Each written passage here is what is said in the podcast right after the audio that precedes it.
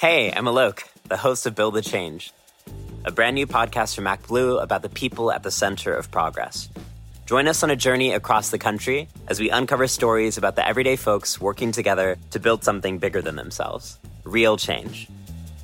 You'll hear from students in Appalachia advocating for LGBTQ friendly books in their communities, healthcare workers providing telehealth abortions across the country, immigrant farm workers fighting for their safety in the blazing sun, and candidates in states with razor thin margins. Listen to Build the Change Now wherever you get your podcasts.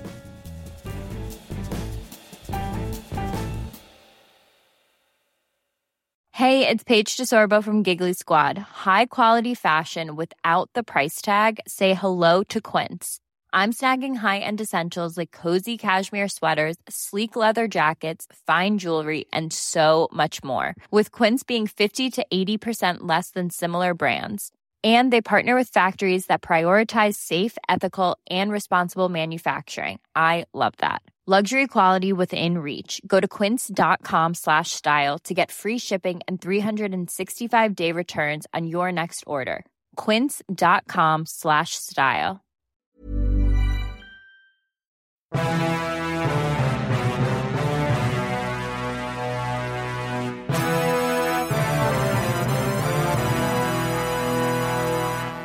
Welcome to Democracy Ish. I'm Touré.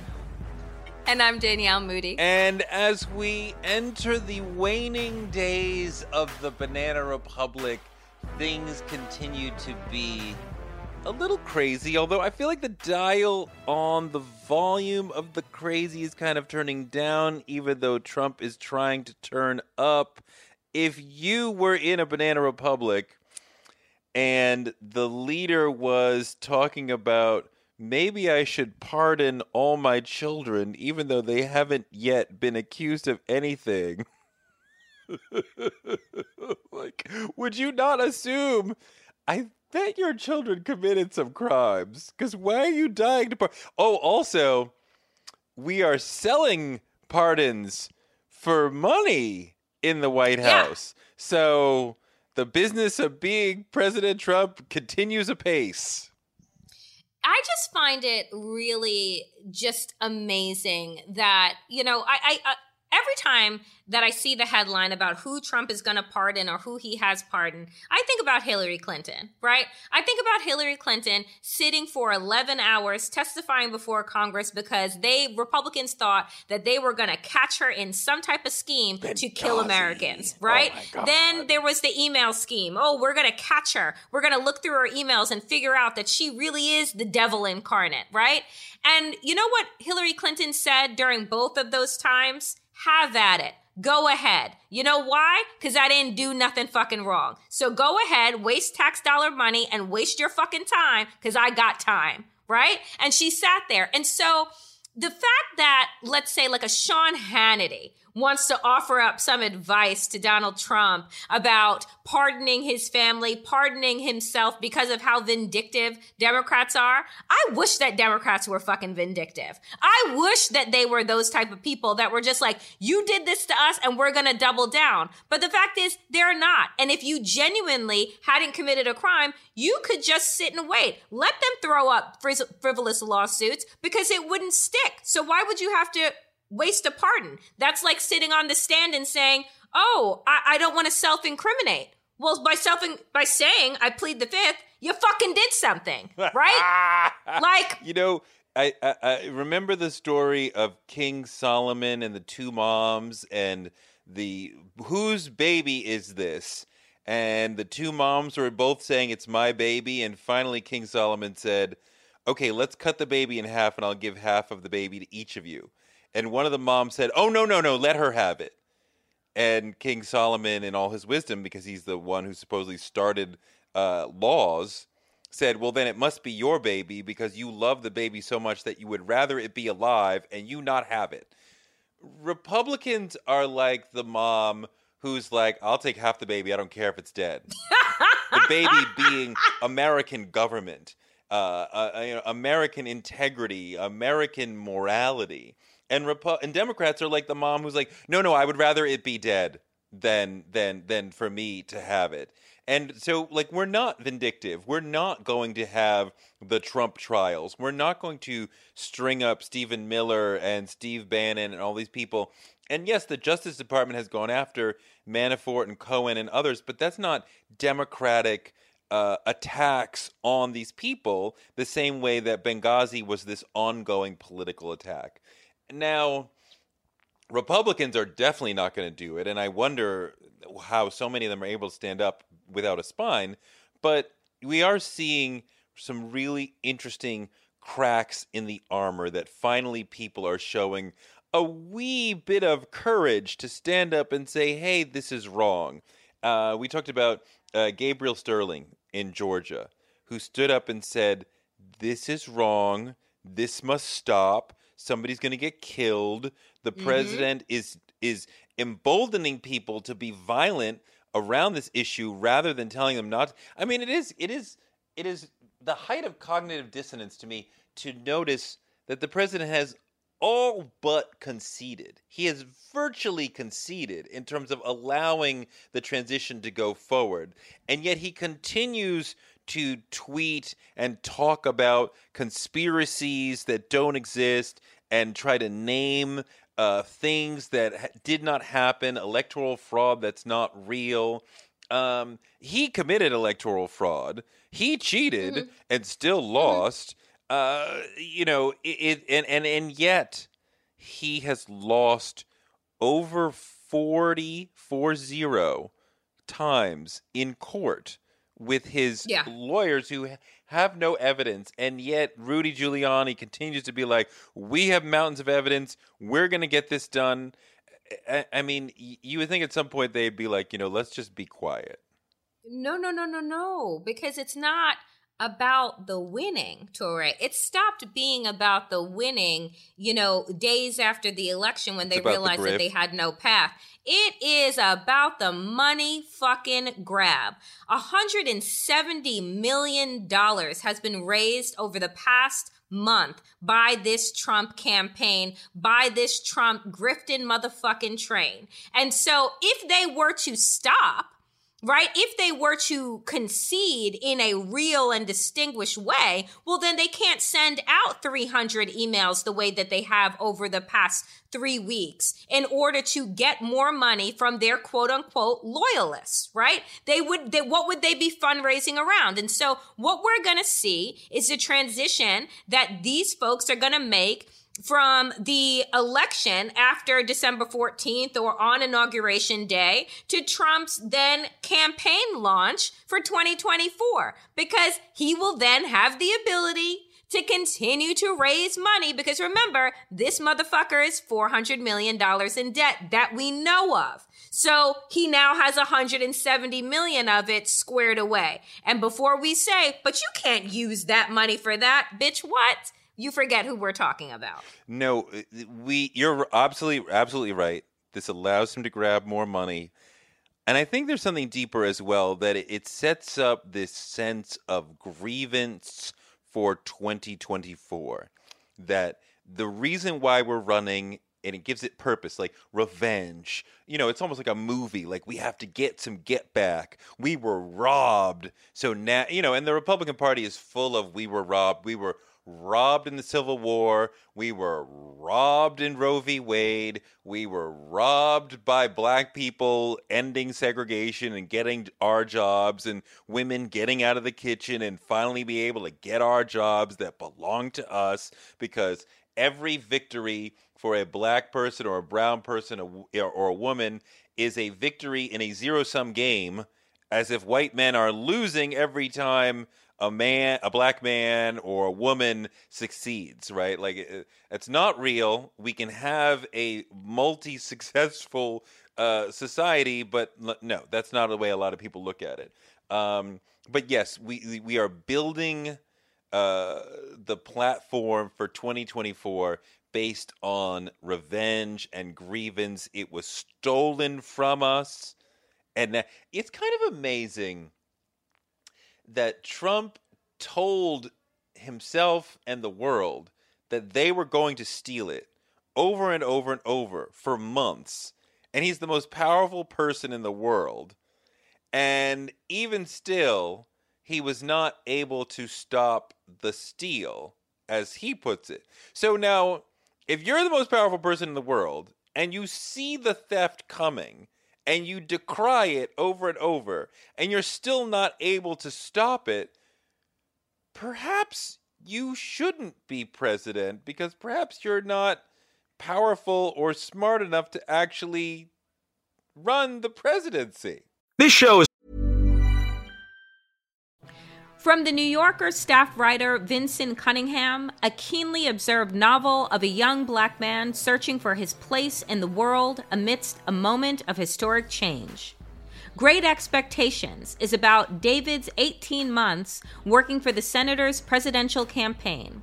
Along the way, David meets a myriad of people who raise a set of questions questions of history, art, race, religion, and fatherhood that force David to look at his own life anew and come to terms with his identity as a young black man and father in America.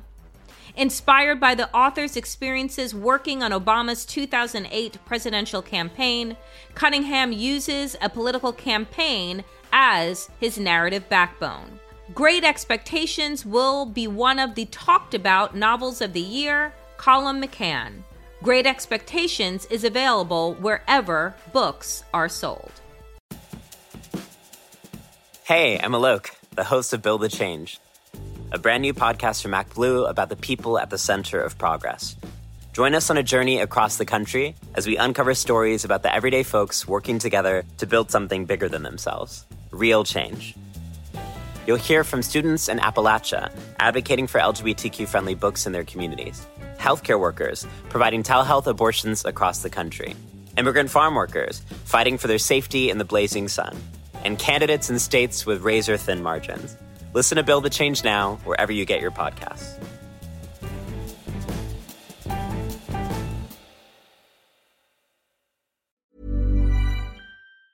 Part of the Pro Democracy Podcast Coalition. The midterms are coming, and it's more important than ever that we protect and fix our elections. We all know that our government is broken. Politicians spend more time working for themselves, their big donors, and their political party instead of for us. We as Americans have had enough of the corruption, partisan bickering, and gridlock. Look, I get that all the nonsense makes you want to tune out, but I'm here to tell you there's reason for hope. Our political system is broken now, but we can fix it. That's why we've partnered with Represent Us a nonpartisan grassroots organization that has helped notch more than 160 victories to improve our elections and give power back to the voters where it belongs. Right now until November, there are many, many ways you can get involved. Represent Us is working in cities and states to pass good government policies like ranked choice voting, and they're also recruiting folks to help staff the polls. Let's protect our elections now and for generations to come. Visit represent.us slash pod to learn more.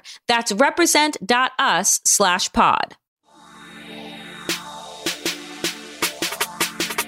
Make It Plain covers politics and social justice. From organizers to legislators, it's the conversation you need to get woke. Understand why you are operating in reality when we clearly live in Oompa Loompa land.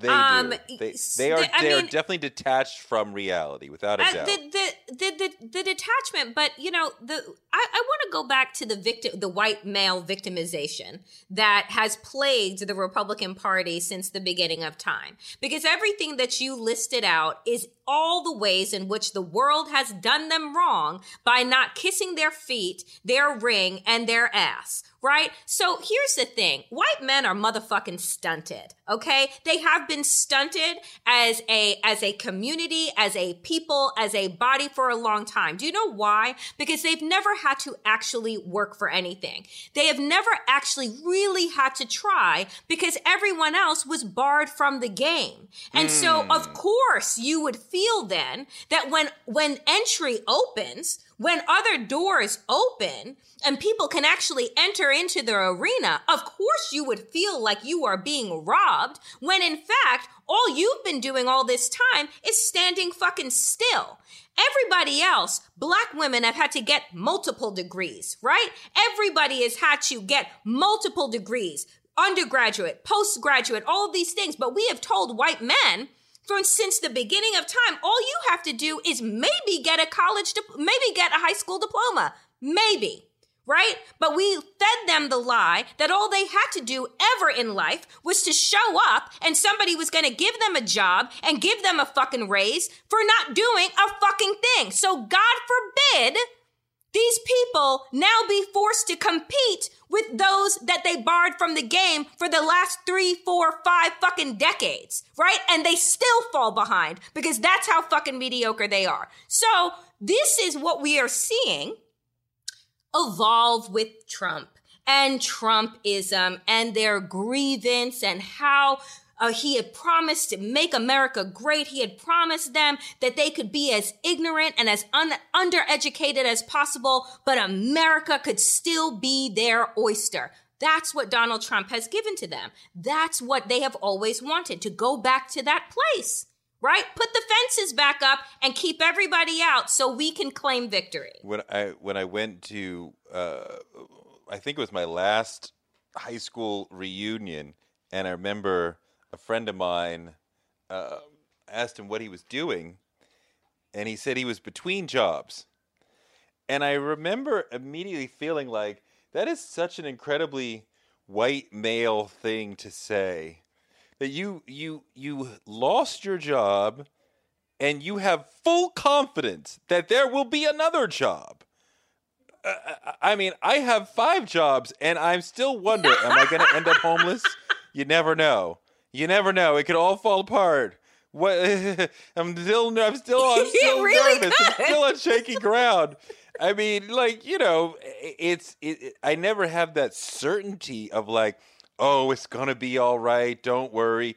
And he's like, yeah, you know, something else will come along. I'm like, how can you be certain? Oh, you're a white man. I mean, like, look, I, am not. I, I, I obviously you're you're right, and it's not that they don't work hard but it's that the game has been rigged in their favor and it's still and it's much like um much like old baseball, right? When baseball was segregated, right? And it was all white men. Well, yeah, Babe Ruth probably worked hard on his game and his hitting. He was probably a great natural athlete, but he was not competing against the best athletes in the world the best athletes were in the world were in the Negro League. So, of course, he was able to shine because the game was rigged. So he would be like, What are you talking about? I'm working hard. I'm not barring them from playing. I'm not racist. No, but you are benefiting from white supremacy and white privilege in that the playing field is narrowed to just white men. And you don't have to deal with the extraordinary black men. You don't have to deal with a black woman coming in with new ideas, new energy, new desire to be part of the team. You don't have to compete with people who have not traditionally been at the table. And that is of tremendous value to them. Um, but the sense of grievance and victimhood is just unbelievable.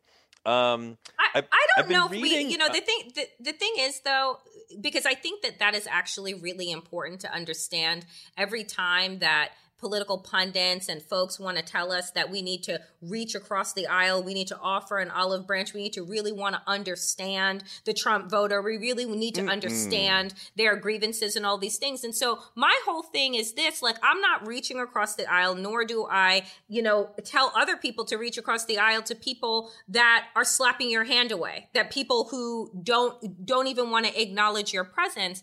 But also the fact is, how hard do you think that people actually work when a game is rigged that's my thing too is what that's why i say like they're not they haven't ever had to work hard right? Because if you knew Touré that you were going to get paid the same amount of money you were never going to lose your home with your five jobs would you show up for those five jobs in the same maybe you would maybe it's part of your passion but would you put in the same amount of effort knowing that you could put in 100% or you could put in 50%, but you still gonna get the same amount of money. That's how I feel that white men have shown up over the past decades while we have seen their industries that they have dominated begin to diversify and or close down as it pertains to lower wage work in factories and coal mines and all of these things as they've disappeared. There has never been this like well, you know what, folks, you need to do? Maybe get a certification, maybe get a different degree, maybe do this, that, or the other thing. We don't tell white people to do that. That's it's, what is always bothersome to me. It's hard for me to even answer that question uh, that, that you posed because my life is very much electrified by the sense of people fought and died for you to have these opportunities for you to be able to go to private school, for you to be able to work in media, for you to be able to live in the suburbs and not have to march to deal with segregation, to deal with slavery, to deal with what have you. The things that my parents' generation deal with, my grandparents, my great grandparents, um, you know, so you better do something meaningful with the opportunities mm-hmm. that you've been given to go to college, to, you know, mm-hmm. I mean, you know, to be in media. So, eh, you know, I don't think about slavery every day, but it is unquestionably a baseline in terms of, you know, you better show up hardcore for the opportunities that you're given because people in very recent memory in your family had few to no opportunities. Like you know i mean we are our ancestors wildest dreams. We are in many cases our parents wildest dreams our grandparents wildest dreams. So you know i i can't even imagine what life would be like if you took that away from me. Mm-hmm. Uh, uh, you know mm-hmm. how how I would be. I, I, the sense of purpose that I have because of Black History. I wouldn't have. I don't. I can't even imagine what my life would be like. Um, let me. You know, when you talk about because uh, I watched Hillbilly Elegy this week, and I'm sorry that I did. Um, I thought maybe no. Um, you know, 2016 led to this multimedia uh, colonoscopy oh, on oh, what are the Trump voters all about, right? And we mm-hmm. had to get this through documentaries, through articles, through essays, through memoirs, through movies, and you know this oh, this forgotten part of America that we did not understand, and we must go into the hinterlands and interview these people and figure out who they are. There are poor white people in America, and they matter. Okay. you know, and I'm super tired of that. Like, you know, there was definitely a very short period when I was like, okay, media, I understand that you just got run over by a large group of people who you didn't see coming, and you were like, let's go figure out who those people are. okay. But like, we done did that. I do not need uh-huh. another expose on the Proud Boys or the Klan or Appalachia or the Boogaloo Boys. The, the you know, all the, all them boys. Oh. I don't need to know nothing about them boys. I don't give a fuck. But you know the core voters, the central voters in this election were black voters. They were the ones who made the difference in Philadelphia, Detroit, uh, Chicago, not Chicago, um, in the blue, blue wall. Oh yeah, you said mm-hmm. D- D- mm-hmm. Detroit, mm-hmm. Philadelphia, Milwaukee, um, Atlanta. Atlanta. You know, so where is the deep dive into who are these people? What are yep. they all about? What can what can the Democratic Party do for them? And just who are they? These people who who voted with a passion, you know, that we had not seen before. You know, made sure to mail in their vote, wait in hours long hours long lines. Who are they? Let's do a deep dive on them. Let's do some documentaries on them. Because I promise you, the notion that been there, done that, covered them already, no. Mm-mm. No. And I and I would ask and I would say to the media that would respond in that way, when? Roll the tape. Show me. Show me where you've covered these people. Show me where you have ever, even in just a segment in an hour show, that you want to give to the black mother that stood in line for 11 hours with her baby in the rain in Atlanta right, in order to cast her ballot because it was this important. Show me the people who can remember that their grandparents and great grandparents were sharecroppers and slaves and all of these things. And this is why they were impassioned to overturn these quote unquote red states that their families have blood in the soil of. We don't care right? Because until our media stops being run by the same people that run this country and the same people that run everything, old white men, we're never going to do a deep dive. We're never going to unpack it. And frankly, that is the problem, the deep and consistent problem of the Democratic Party, because they should be the ones. Because Stacey Abrams shouldn't have had to carry Georgia on her back with little to no investment and be doing it for the past like five years five. while we just, you know, shook our heads and said, ah, it's a red state and it's always going to be red. You know, I, I, I, when we talk about the way that white men versus black people show up in these situations, there's a key part in Barack Obama's book, which I'm reading now. And let's set for each other and for our listeners. Like next week, we're going to talk about Barack Obama's book. Okay. And obviously, 768 pages. I don't expect you to finish it, but like read some of it so that we here and on Twitter can like talk about it because it's a really interesting dive into his his political philosophy from the beginning, how being a community organizer shapes him as a political.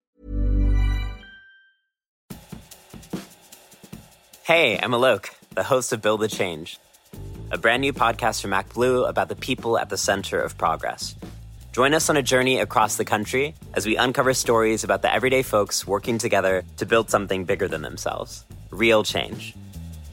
You'll hear from students in Appalachia advocating for LGBTQ friendly books in their communities, healthcare workers providing telehealth abortions across the country, immigrant farm workers fighting for their safety in the blazing sun, and candidates in states with razor thin margins. Listen to Build the Change Now wherever you get your podcasts.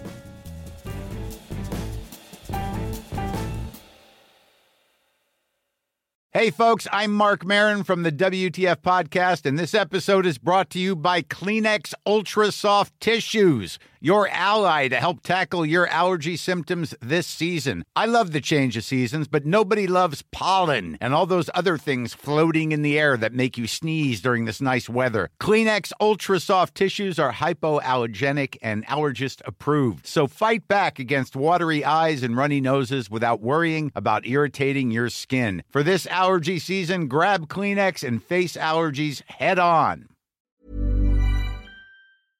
Figure um, you know, it's so much. But when the I, am to the part where he's, you know, spoiler alert. Um, I'm, I'm, I'm in the first presidential campaign, and John and the the the, the financial crisis has struck, and uh, you know, John McCain suspended his campaign and said, "Let's have a group meeting at the White House with President Bush." And Obama's like, this meeting is some bullshit, but all right, let's go. Let's let's let's have we can't say no. So let's be part of this meeting. And you know, Lawrence O'Donnell I talk to about politics a lot, and he's like, speeches are bullshit what politics is really what happens in private rooms that you and I will never see. And when Obama is taking us in this memoir into these private rooms, I'm like, this is really valuable color and ex- further explaining the way things go down.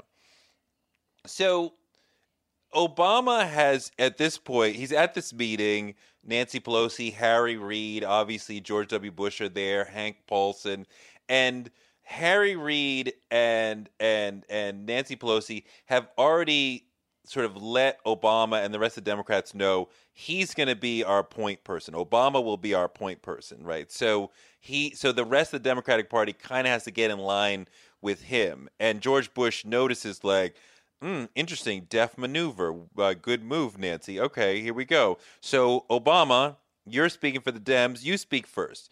So, Obama speaks about what he thinks they should do moving forward.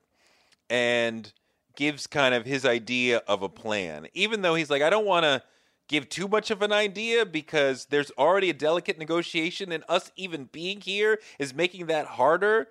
So I'm respecting the movement that's already happened, but I do have some ideas. So here's my thoughts.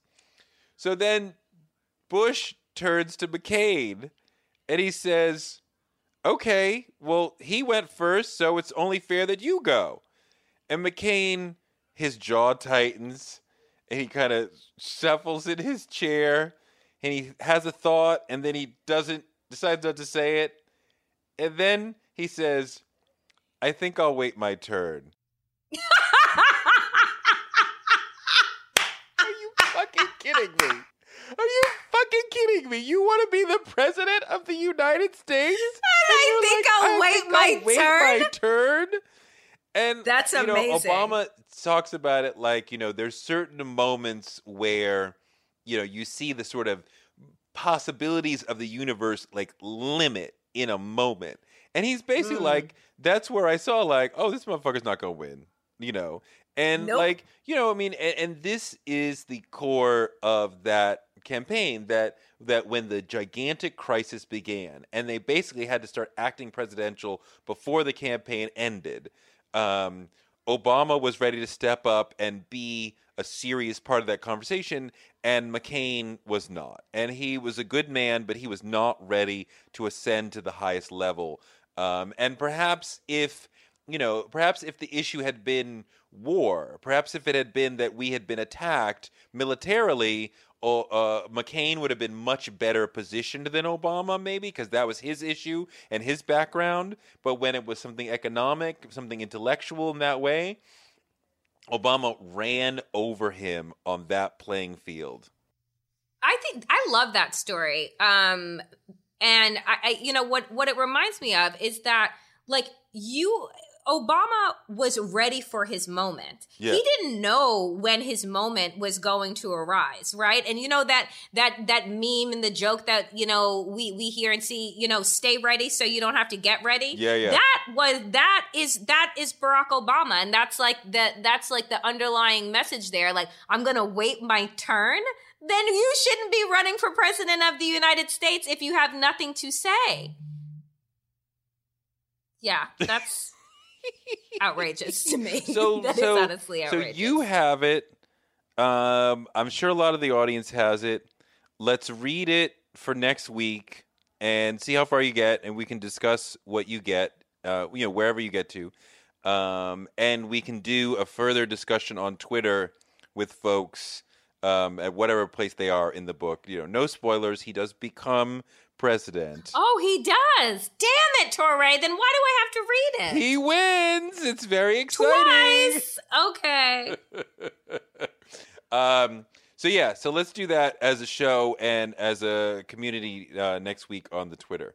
Um, I like that Touré consistently gives me homework. Does anybody else notice this? I mean, Well- I notice it. Well, the It's last like, time oh, I gave you homework, you didn't do it. You still haven't. I did too. You still haven't watched Tiger King. Oh no, but I did watch Black AF. No, I don't need to watch. I don't need to watch white people kill each other. I do that just yes, by watching the that's news. That's fun. That's fun. But you watched Black AF finally. Oh my I did, and that was funny. It's hilarious. All right, I love you. Um, thank you for listening to Democracy Ish. I'm Touré, And I'm Danielle Moodie. and I feel pretty confident that we'll be back next week. Oh, you're not getting rid of us. Well, I mean, we're still going to have a country. Yeah, I mean, in some semblance or form, of course. Pray about it. Ah, pray about it.